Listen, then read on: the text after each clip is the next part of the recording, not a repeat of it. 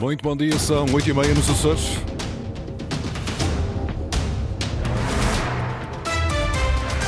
Vamos conhecer os títulos desta edição. Continuam em paradeiro incerto os dois turistas desaparecidos em São Miguel e em São Jorge. O mau tempo em Santa Maria obrigou ao realojamento de quatro pessoas. A Câmara de Vila do Porto decretou a situação de alerta municipal. Todo o arquipélago está hoje em alerta amarelo devido à previsão de chuva forte e trovoada. Operadoras desligam o serviço 3G nos Açores a partir de 31 de outubro. Máximas previstas para hoje de 24 graus para Santa Cruz das Flores e 25 para a Horta, Angra e Ponta da Alcada. Avançamos agora com as notícias de, da região, edição às 8h30 com o jornalista Sais Furtado.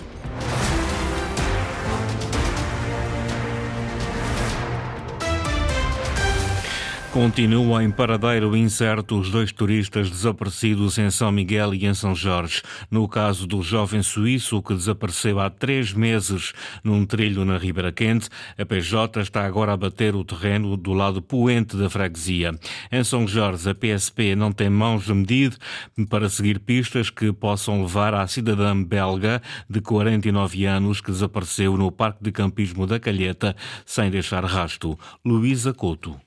Fajãs, trilhos pedestres, caminhos agrícolas, estabelecimentos comerciais e até a orla costeira. A PSP garante que tem batido a ilha de São Jorge de uma ponta à outra na tentativa de chegar ao paradeiro da turista belga de 49 anos que saiu do Parque de Campismo da Calheta há mais de um mês e nunca mais foi vista. Envolveram meios da Unidade Especial de Polícia, nomeadamente através de drones e e meios sinotécnicos uh, e também com recurso a meios humanos de outras entidades locais, nomeadamente os bombeiros da Calheta e, e das velas. O comissário Carlos Silva, da Divisão Policial de Angra do Heroísmo, entretanto a PSP continua a seguir todas as pistas que lhe chegam. O sinal do telemóvel da mulher já foi analisado.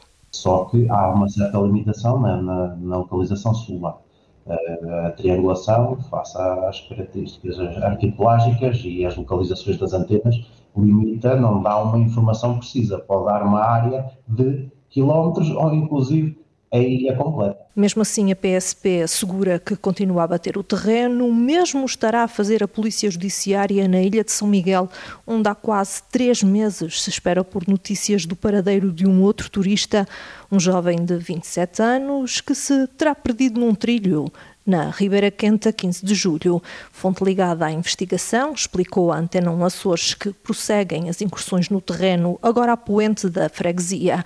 Os dados obtidos através do sinal de telemóvel levaram as autoridades a mudar a direção das buscas, inicialmente orientadas para Nascente.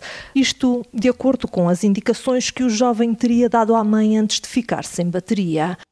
O mau tempo em Santa Maria obrigou ao realojamento de quatro pessoas devido à chuva.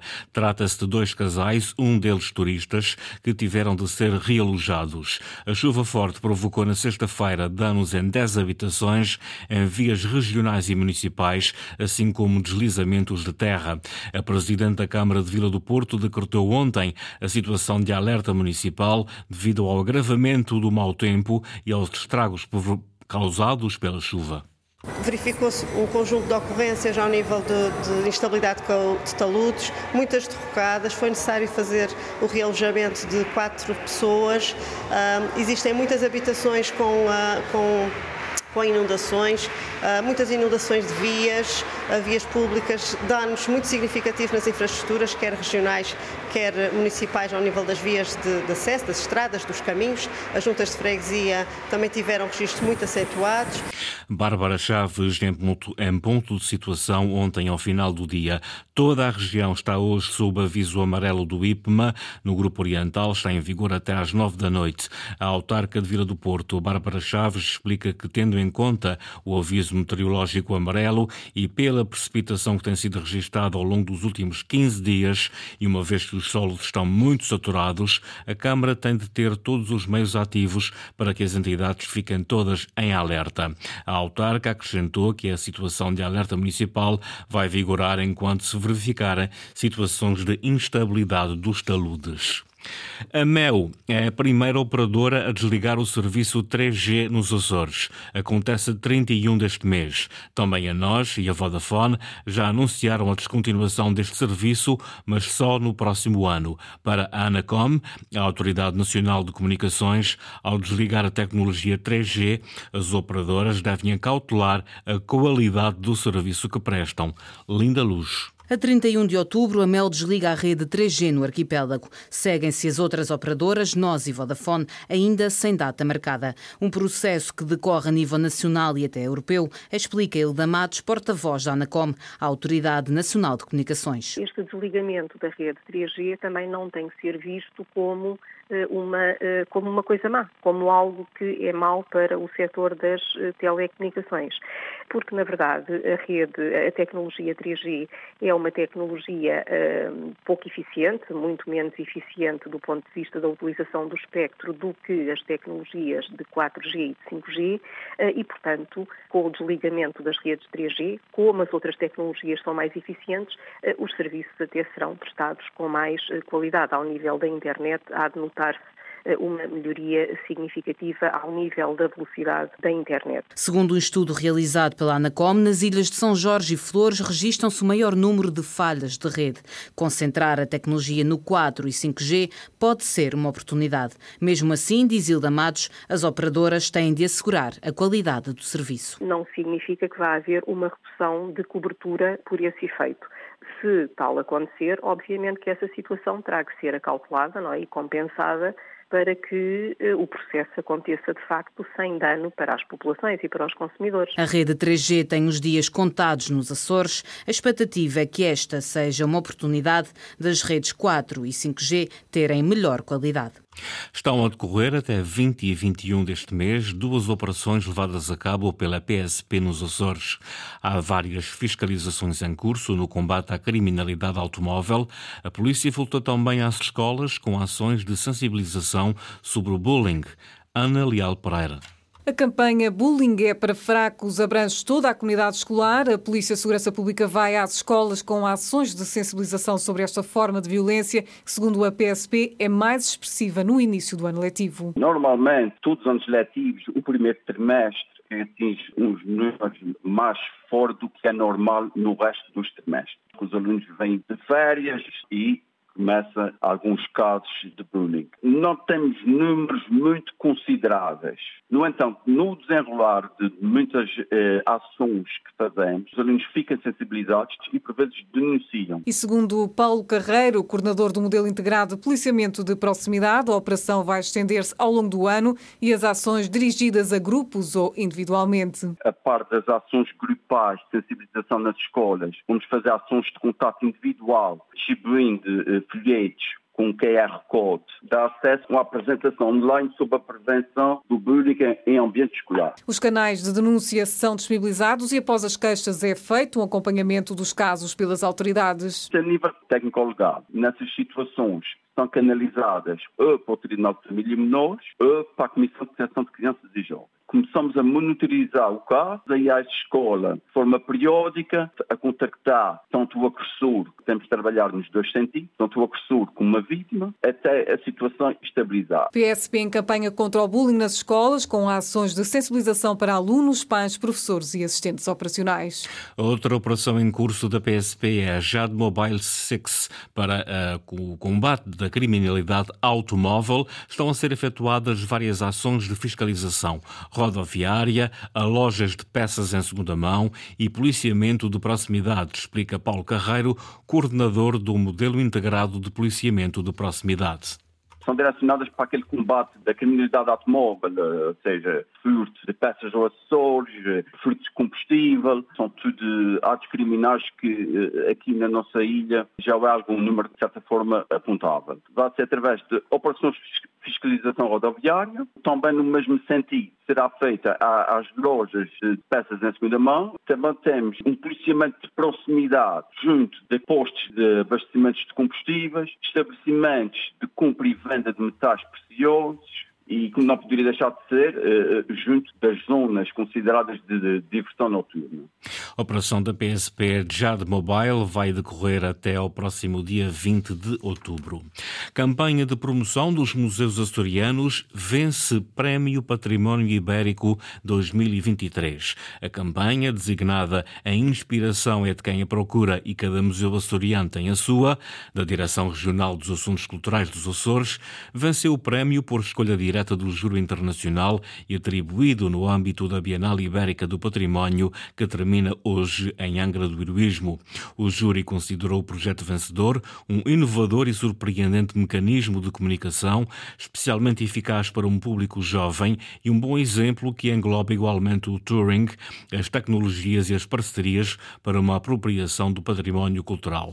Nesta segunda edição do prémio, candidataram-se 83 projetos de 69 nove entidades portuguesas e espanholas. O Governo Regional está a preparar novas rotas turísticas como forma de combate à sazonalidade do setor. A rota industrial, que irá reunir fábricas e indústrias de toda a região, arranca já em 2024.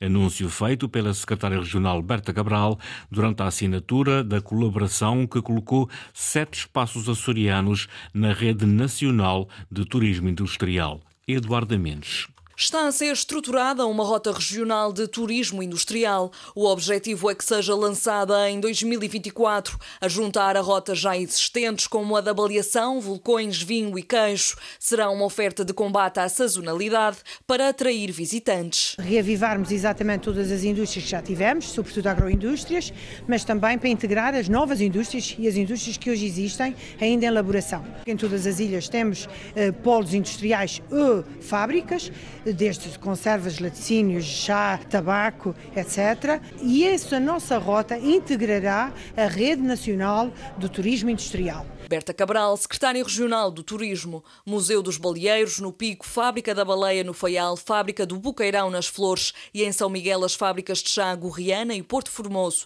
juntamente com o Museu do Tabaco da Maia, estão agora integrados na Rede Nacional de Turismo Industrial. Através da visita a fábricas em elaboração, a espaços museológicos, é possível ficar a saber como se faz e quem o faz um, descobrem-se os processos produtivos e os fazedores dos produtos do passado e do presente. Helena Trigati, do Turismo de Portugal. A Rede Nacional de Turismo Industrial conta com 210 parceiros e abre novas portas. Como sejam webinars, workshops, formações executivas, a Agenda Nacional de Eventos, iniciativas que contribuem indubitavelmente para um melhor conhecimento da produção nacional, distinta na tradição e na modernidade. Berta Cabral afirma que os Açores não podem vender o destino de praia, mas sim a natureza e a identidade cultural. Nós temos que promover aquilo que somos, a nossa genuinidade, a nossa singularidade. Novas rotas turísticas com o objetivo de atrair visitantes à região durante todo o ano. Olhamos agora o desporto. Conferimos neste jornal alguns dos resultados das equipas açorianas em jogos realizados no dia de ontem. Destacamos ainda alguns jogos que darão lugar hoje. Carlos Rodrigues. No futebol, o fim de semana de seleções foi aproveitado para colocar em dia o calendário do Campeonato de Portugal. Na Série C, o Fontinhas conseguiu uma importante vitória, a segunda da temporada, ao derrotar em casa a União 1919 por 3-2. O jogo estava em atraso da terceira jornada, um resultado que fez a equipa terceirense subir ao nono lugar da classificação com 7 pontos. O Lusitânia também vai acertar calendário esta tarde, partida da primeira jornada, em casa do União de Tomar. O jogo tem início pelas 14 horas. O Rabo de Peixe também vai a jogo, mas em partida antecipada da oitava jornada. A equipa miquelense joga em Peniche pelas 10 horas. Ainda no futebol, os Júniores do Lusitânia continuam sem vencer. Ontem, em casa, derrota por 2-0 frente ao Académico de Viseu. Nota também para alguns resultados de outras modalidades. No futsal, jogos da segunda Divisão, o Lusitânia recebeu e venceu o Relaxo por 6-3. O Barbarense, também em casa, derrotou o Boa Esperança por 4-1. Já a Casa do Povo do Livramento perdeu na deslocação a Portimão frente ao Portimonense por 4 bolas a uma. No voleibol, a Fonte do Bastardo venceu em Gondomar a ala Nuno Álvares por 3-0. Os terceirenses estão em jornada dupla, voltam a jogar esta tarde frente ao Leixões. Finalmente, o basquetebol continua difícil a vida do Lusitânia. Jogo da primeira jornada da taça Hugo Santos, mais uma derrota, agora por 90-82. Todos os resultados, bem como o relato do União de Tomar Lusitânia, para conferir na tarde desportiva de Antena Açores, que começa pouco depois das 14h30. Foram as notícias da região, edição das 8h30, com o jornalista Sais Furtado. Notícias em permanência em cores.rtp.pt e também no Facebook da Antena Açores.